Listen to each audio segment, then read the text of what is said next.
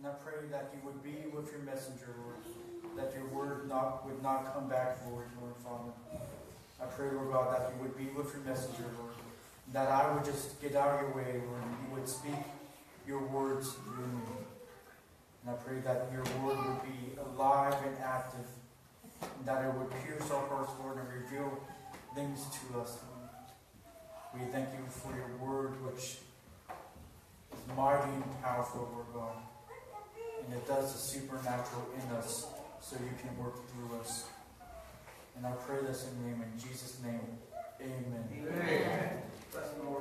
We're me in John chapter 20, so if you want to turn with me there. Again, it's John chapter 20, the Gospel of John. And you'll find it between the books of Genesis and Revelation. Now I want to share something with you guys. I vividly remember my first funeral that I ever attended. And it was my father's own funeral. And I remember seeing my family there just in tears and utter disbelief and sorrow and anguish and pain as they were mourning over the loss of my father.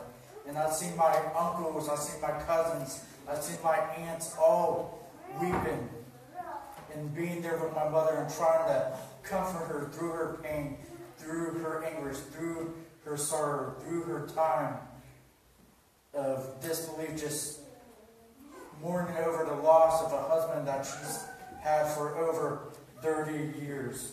And this was a man who taught me a lot. This was a man who taught me pretty much everything. This was a man who taught me how to fish, who taught me how to play basketball. This is a man who taught me how to have good manners and a good work ethic. And now as a 16 year old boy, I just sit there in disbelief, not shedding a tear because of the last words that my father said to me. He said, Scott, you're going to have to be strong now. You're going to become the man of the house. And I just remember going to the funeral. I remember going to the calling hours. I remember hearing the eulogy and having people, you know, speak about what great of a man he was. And I heard all these things. Now, most of us here have been to some type of funeral service, right? We've been to the, we've heard the eulogy. We've been to the calling hours.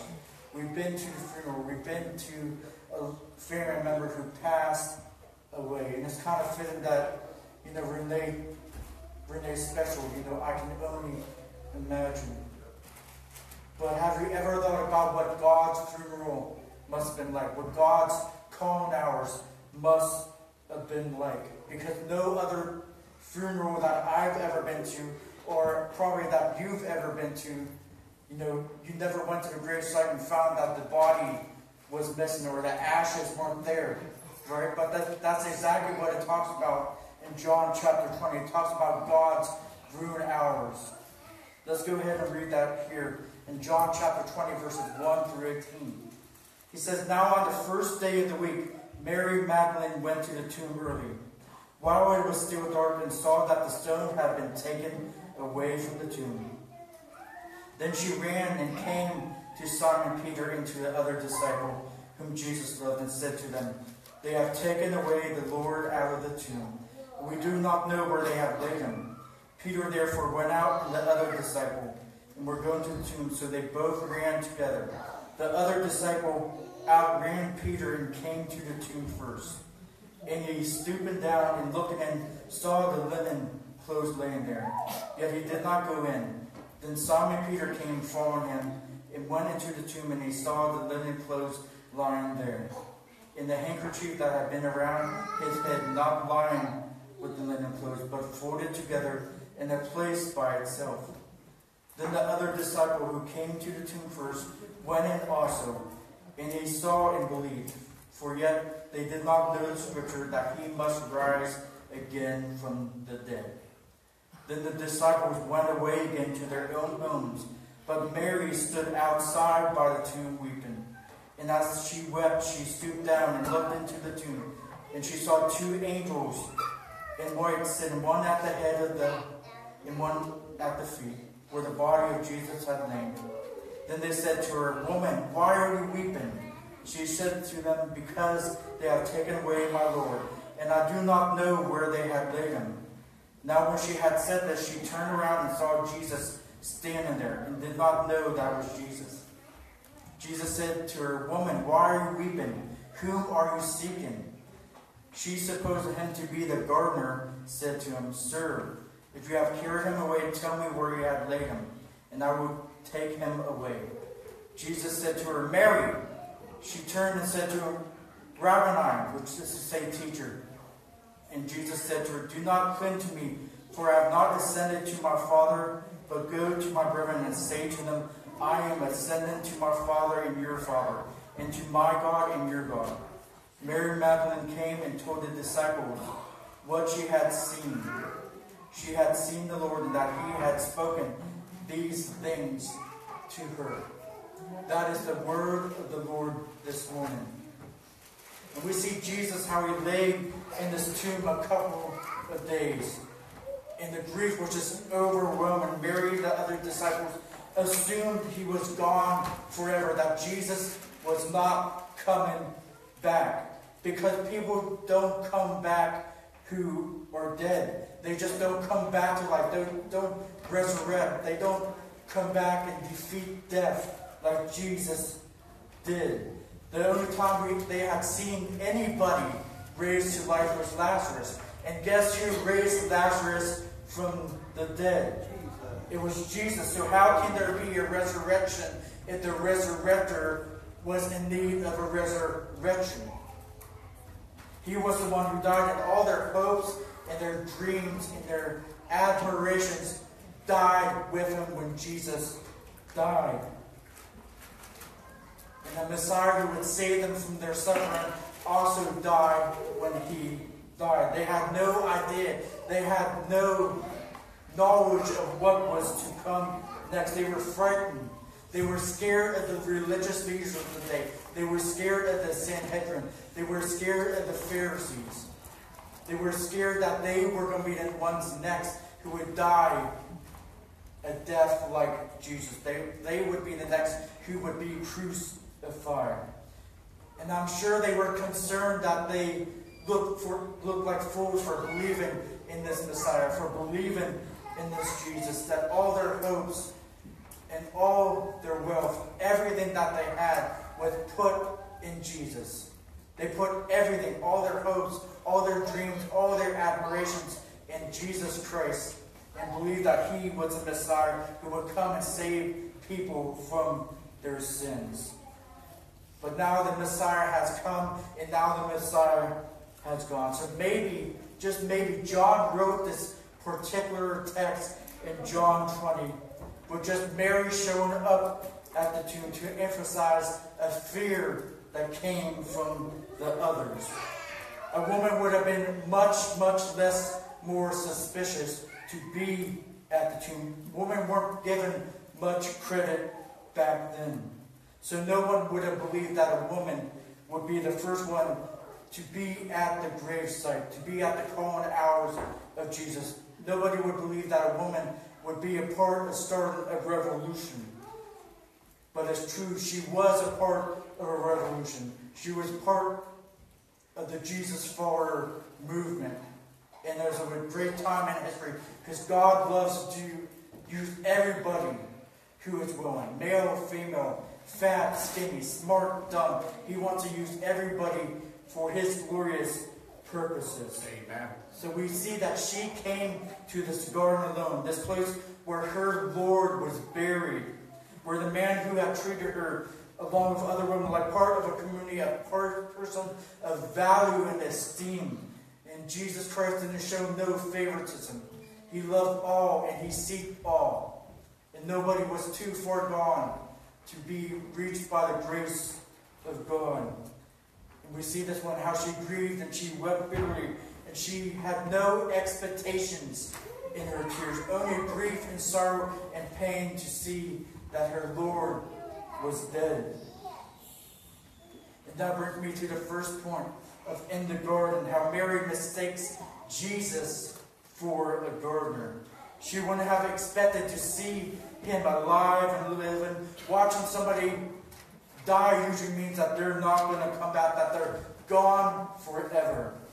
And the Jewish reading of this text is really interesting. It causes the reader to kind of ponder the first ever garden experience, which was used in Genesis chapter 2, connecting and meeting the resurrected Jesus to the fall of humanity that we see in the beginning of Genesis.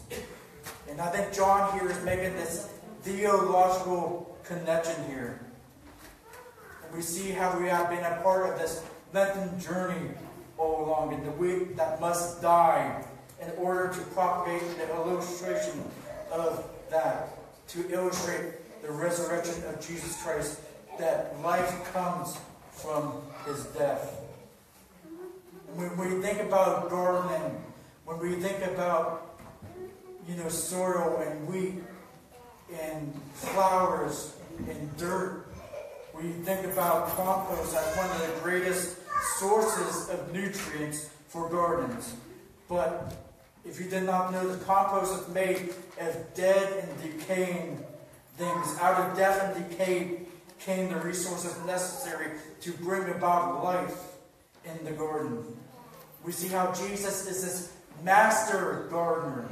He is in the business of turning dead things into living things. He is in business of turning death into life. He is in business of turning sorrow into joy. He was in the business of turning your hell into his heaven. And he also breathes resurrection life into us, into people, into the world around us, taking the broken, taking the rotten, taking the dying things and a new life to spur from it. We see how we can join the gardener's work in the world. And it's easy to live a life on a perpetual story, looking at the decay, looking at the death, not looking around us. But we are to be a resurrection people. We are to raise dead things to life. Because Jesus said that the same power that raised him from the dead is available in us. We have supernatural power living in us because God is living in us when we receive him as our Lord and Savior. He has given us life, and He has given us life abundantly. He has given us this supernatural ability to touch people's lives with His very word, the very word, the incarnate word of Jesus Christ, the living word. We can join in this resurrection life, this resurrection work of Christ in the world around us by toiling, by weeding, and planting seeds of new life wherever we go, whether it's at our home or at our grocery store or being out with our family, wherever we may go, we can breathe life into people, the very life that God gives us. We can breathe His resurrecting power into each other. And we have this hope from the Holy Spirit that is already working in our lives, and the hope in the power of the resurrection of Jesus Christ. He's present in us. He's present in our communities. He's present in our nations. He gives us this hope, this resurrection power of himself. And he doesn't want us to just let that resurrection power lay dormant, but he wants us to use it for his glorious purposes.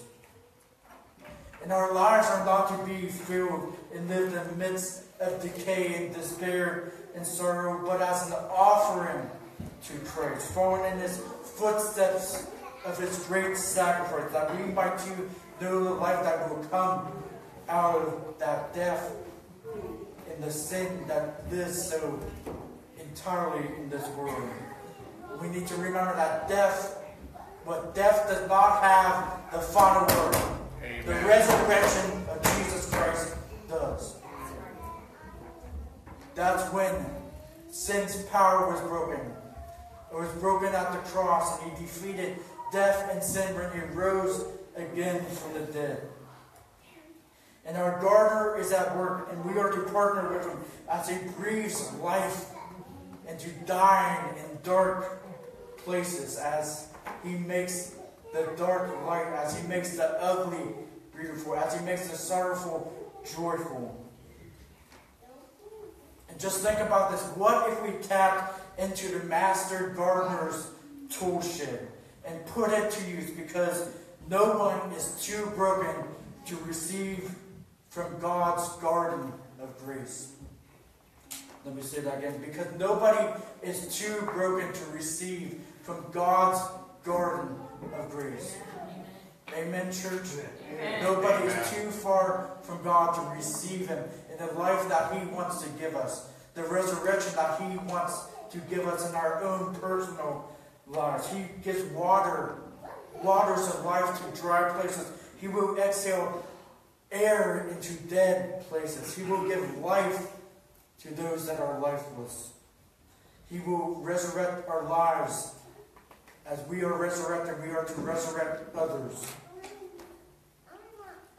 And maybe you're sitting here and you feel dead, you feel lifeless, you feel numb to your very core, to your very existence. Well, I have good news for each and single one of you. God wants to raise you from the dead. He wants to turn that numbness into passion once again. He wants to give you purpose and fulfillment and meaning in your own life. Because God cares for each and single one of us here. And He, he doesn't love any more, anyone any more or any less. He loves us all the same. There's nothing that we, we can do to make God love us any less. And there's nothing more that we can do to make us more loved by Him. So I want to challenge you if you're here today, you feel kind of lifeless and down and depressed, and like you have no meaning or fulfillment in your life today, to turn to the one who is the resurrector, the one who can give resurrection, the one who can breathe life into you. Because nobody is ever too far gone to receive from God's garden of grace. And He will receive you today. He will receive you if you turn to Him and repent of your sins and call upon the name of the Lord. Nobody is too far gone from Him. Let's pray together. Dear Heavenly Father, Lord, we come before you. We thank you that you hear the prayers of your people, Lord. And I know sometimes some of us can go astray, Lord Father. Some of us can go down the wrong path, Lord God. And it's not that you've left us, but we we leave you, Lord God. It's not that we let go, but it is that we let go. And you never let us go, Lord. And I pray, Lord God, for anybody here today who feels broken and who feels like they are far from you, Lord Father.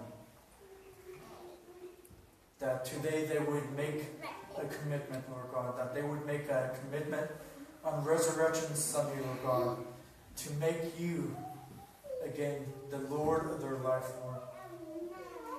And maybe somebody's here today, Lord, who has never made that step to receive you as their Lord and Savior. Who never made that verbal commitment to say that Jesus died for my sins.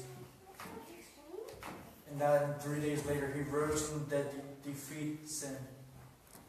They never asked you to come into their heart and live as they would repent from their ways and to turn to you, the one true and living God. And with everybody's eyes closed and heads bowed, if you have never received Jesus Christ as your Lord and Savior, I want to give you an opportunity to do that today. Because today is a day of salvation. And if you want to know without a shadow of a doubt that you will burn in hell for all eternity, then repeat the words after me. Repeat this prayer after me in your own heart. and in your own words if you would like. Dear God, I come before you as a broken and frail and a mess of a human being. And I know that I have lived my life for myself, Lord. Today, this day on Easter 2018, I want to give my life over to you. And I ask that you would come into my heart and live as I repent from my sin and turn to you. And I believe that you lived and you died for my sin. And that three days later you resurrected from the dead. And I just want to ask with everybody's eyes closed and head bowed, if you pray that prayer, just raise up your hand.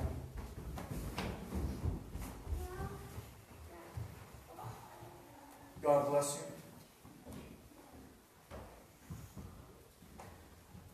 Dear Father, I just pray for those who raise their hands, Look on. I pray that you would be with them, that you would lead them, Lord. And I'm still sensing from your spirit that there are others. And Satan just has a grip on their hearts this morning, Lord. And he's imposing a spirit of fear on them. But you say in your word that perfect love expels all fear. And you, Lord, you, God, are you are the perfect love that we have. And I pray, Lord God, that you would just take away any obstacles, take away any fears, Lord God. Take away any pride that may be in our way, Lord Father.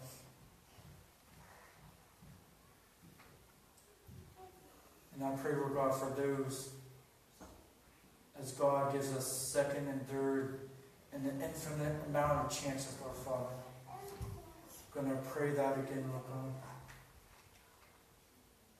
If you, if you have even a shadow of doubt in your heart that you aren't going to be in heaven, or maybe you have a stronghold, a chain that is keeping you from your full potential with a relationship with God. If you would just pray this prayer with me. Lord, forgive me for I am a sinner. And I pray, Lord God, that you would take your rightful place on the throne of my heart. And I believe that you died, that you died on the cross, that you were beaten beyond recognition, that you had nails pierced in your hands and feet, and you had your skull pierced with a crown of thorns. But the good news is that three days later, you got off that cross and you rose from the dead to defeat death and sin, to make a way for us to be with our Father. And I receive that, Lord God. I come to you in confession and repent from our sin and turn to you and trust in you as my Lord and Savior. If you pray that with me today, would you raise your hand? God bless you.